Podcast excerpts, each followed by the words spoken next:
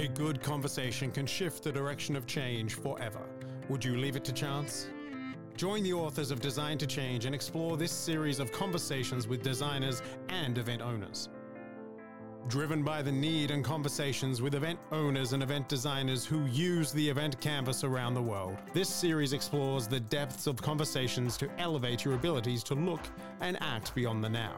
Episodes are hosted by Ruud Janssen, Roel Frissen, Dennis Luijer, and Paul Rulkens, with illustrious changemakers, designers, and pioneers in the field of design and beyond. To explore these conversations and additional content, visit designtochange.online. For now, let's start the conversation. Conversations. Welcome from the Event Design Lab at Purdue University. Um, in our little studio, we have Amanda Cecil, uh, professor at Indiana University. Uh, welcome, Amanda. Thank you. Thanks so much for having me today. We um, we are spending some time together um, in uh, what we call an event design certificate program level three, where we are hosted by um, Purdue University, um, and in their event design lab, um, we are doing a a program. Um, how is that so far? You know, I think it's been really interesting. It's been great one to be back face to face with people. I mean, gosh, you forget how much you miss just the energy about being around others and other ideas and human beings. So I'll say it's it's great to be back in a collaborative type of environment where you've got ideas flowing, you got different people, diversity. So it's always like just a boost for me to come to these things. It's it's a lot of ener- it is a lot of personal energy and a lot of personal time, but I always find benefit uh, both personally and professionally in, in doing these types of workshops and labs. And how do you like the program in itself so far? You know, I like it. Um, again, I work at the university. I, I love theories and methodologies and frameworks. And this is one that I think can be used both in academic thinking and research and also on the practical side.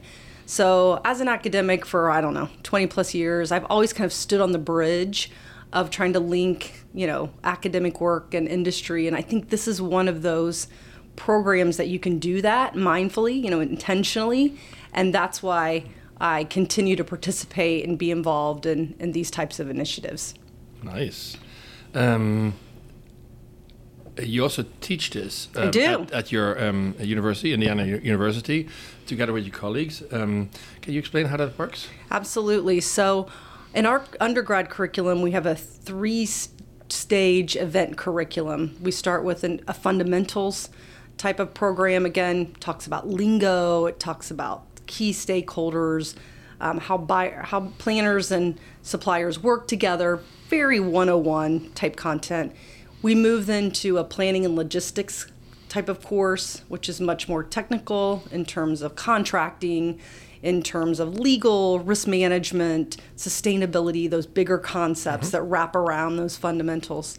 And then our, our advanced level, our seniors take a capstone course. And we use this methodology in our capstone course. So before they start to think about what is event they want to design and what how they want to demonstrate that they've learned all of this knowledge from past courses, they go through a full day, day and a half workshop using the event um, design canvas, and then all of our students then get the level one certificate as a part of this process. So it's a dual kind of objective with us doing that. One, they come out with a strong industry credential for their resume.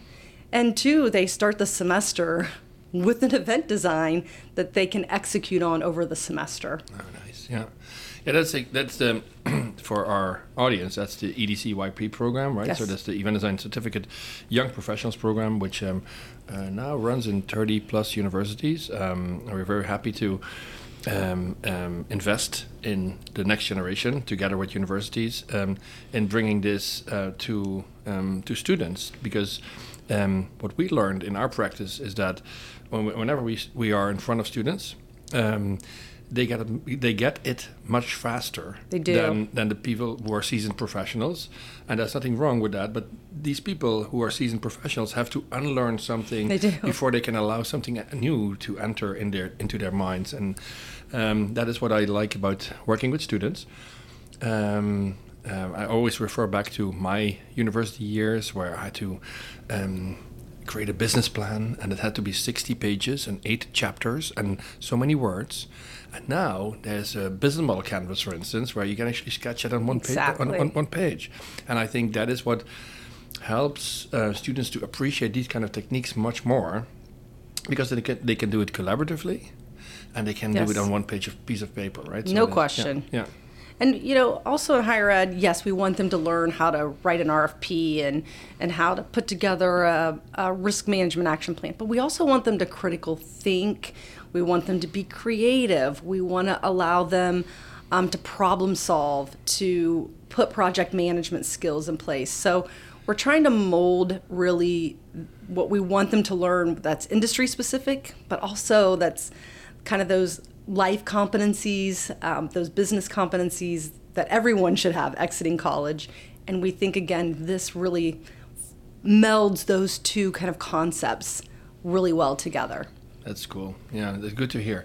Um, we um, we are now in what we call an event design lab, and uh, Purdue University is one of the, o- the first ones. Oh no, the first university uh, who is actually. Um, Yeah, uh, we're host- jealous Yeah? of Nick, but we're close. You know, state schools, we're, we're friends. Yeah. And, and and I must must say um, that um, this this room, which is uh, outfitted for um, for these these kind of event design sprints, um, can you describe for the audience who ha- obviously haven't been here? Yeah. um, how does it feel? You know, it feels like um, a think tank on steroids.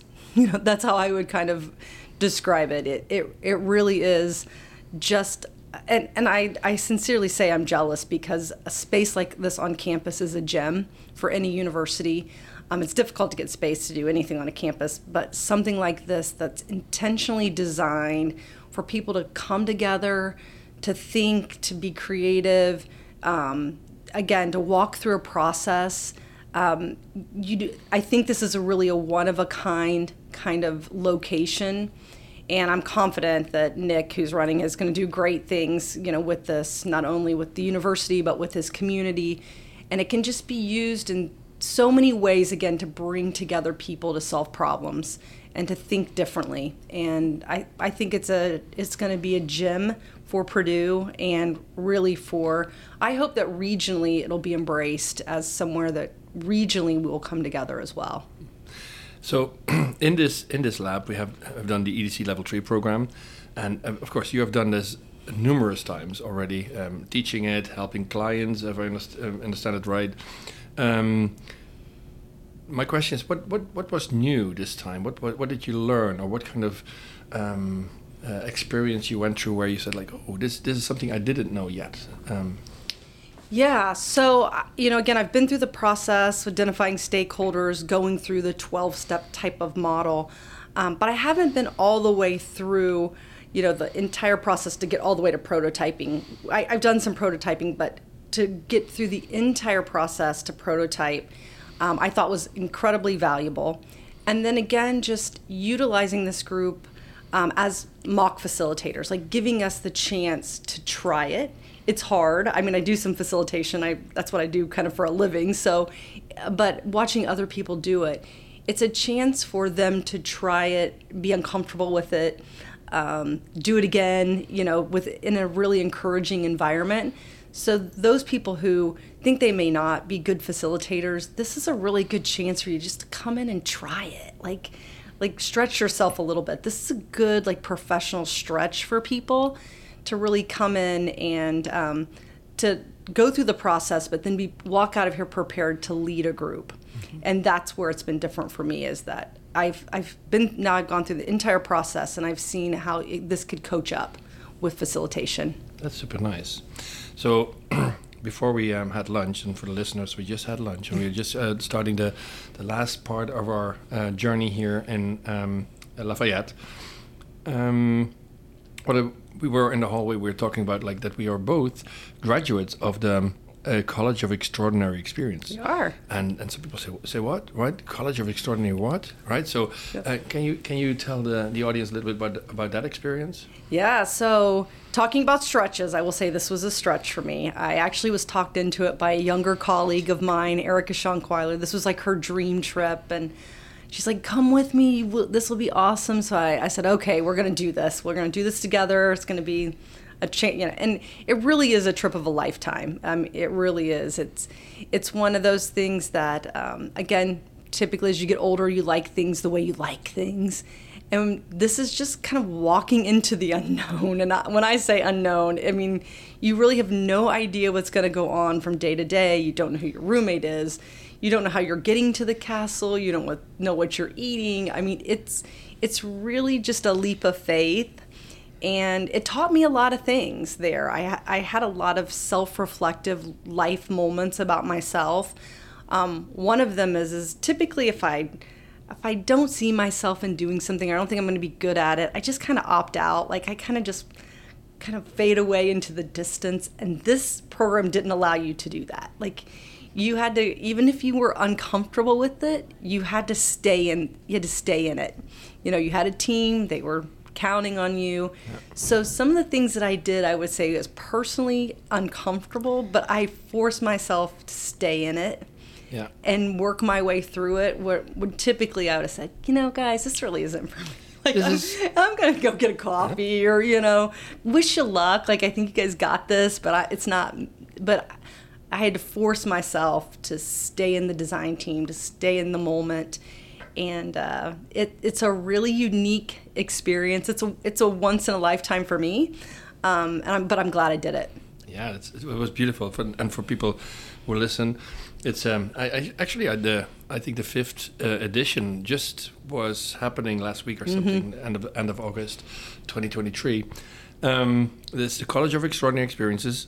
Uh, Google it, and we'll also make sure that we um, add a link in the bio. So for people who would like to see what is what is that, and what it um, uh, the headmaster of the program has always been um, Joe Pine, mm-hmm. and he actually taught us a lot of um, uh, the thinking experiences and to create experiences, how to create them, and also he's now into the field of transformations. And I yes. think this college really made us uh, transform, um, and not completely, but no. it, it, really had a profound um, effect and impact. It did of what we uh, what we did. Yeah, super nice. Um, last um, last question, um, Amanda. Uh, you're also an industry leader, right? So you, I, I, believe you're on the board of PCMA. I am. Um, and you had many more positions um, to help our industry grow and move forward. Um, what would be, um, from that perspective, the function of event design as such um, uh, for for our industry? Yeah, so I will say probably I've moved out of the logistics category in my life and more into the strategy. And what I think about the event canvas design that's so important is this really links to an organizational strategy. If we can, if people can really see that this process is going to get them to those outcomes that they're really looking to achieve, I think this needs to be much this needs to be added to every organization strategy who doubles down on an event as whether it's for marketing purposes, whether it's for revenue purposes, whether it's for education purposes, it doesn't matter. Most or corporations, associations, nonprofits all have some type of event and that event needs to be tied into their overall strategy. This framework is perfect in ensuring that um, the event delivers on the strategy and the logistics come into play for sure. I don't want to undermine those who are doing the event logistics because they're integral in pulling off any successful event.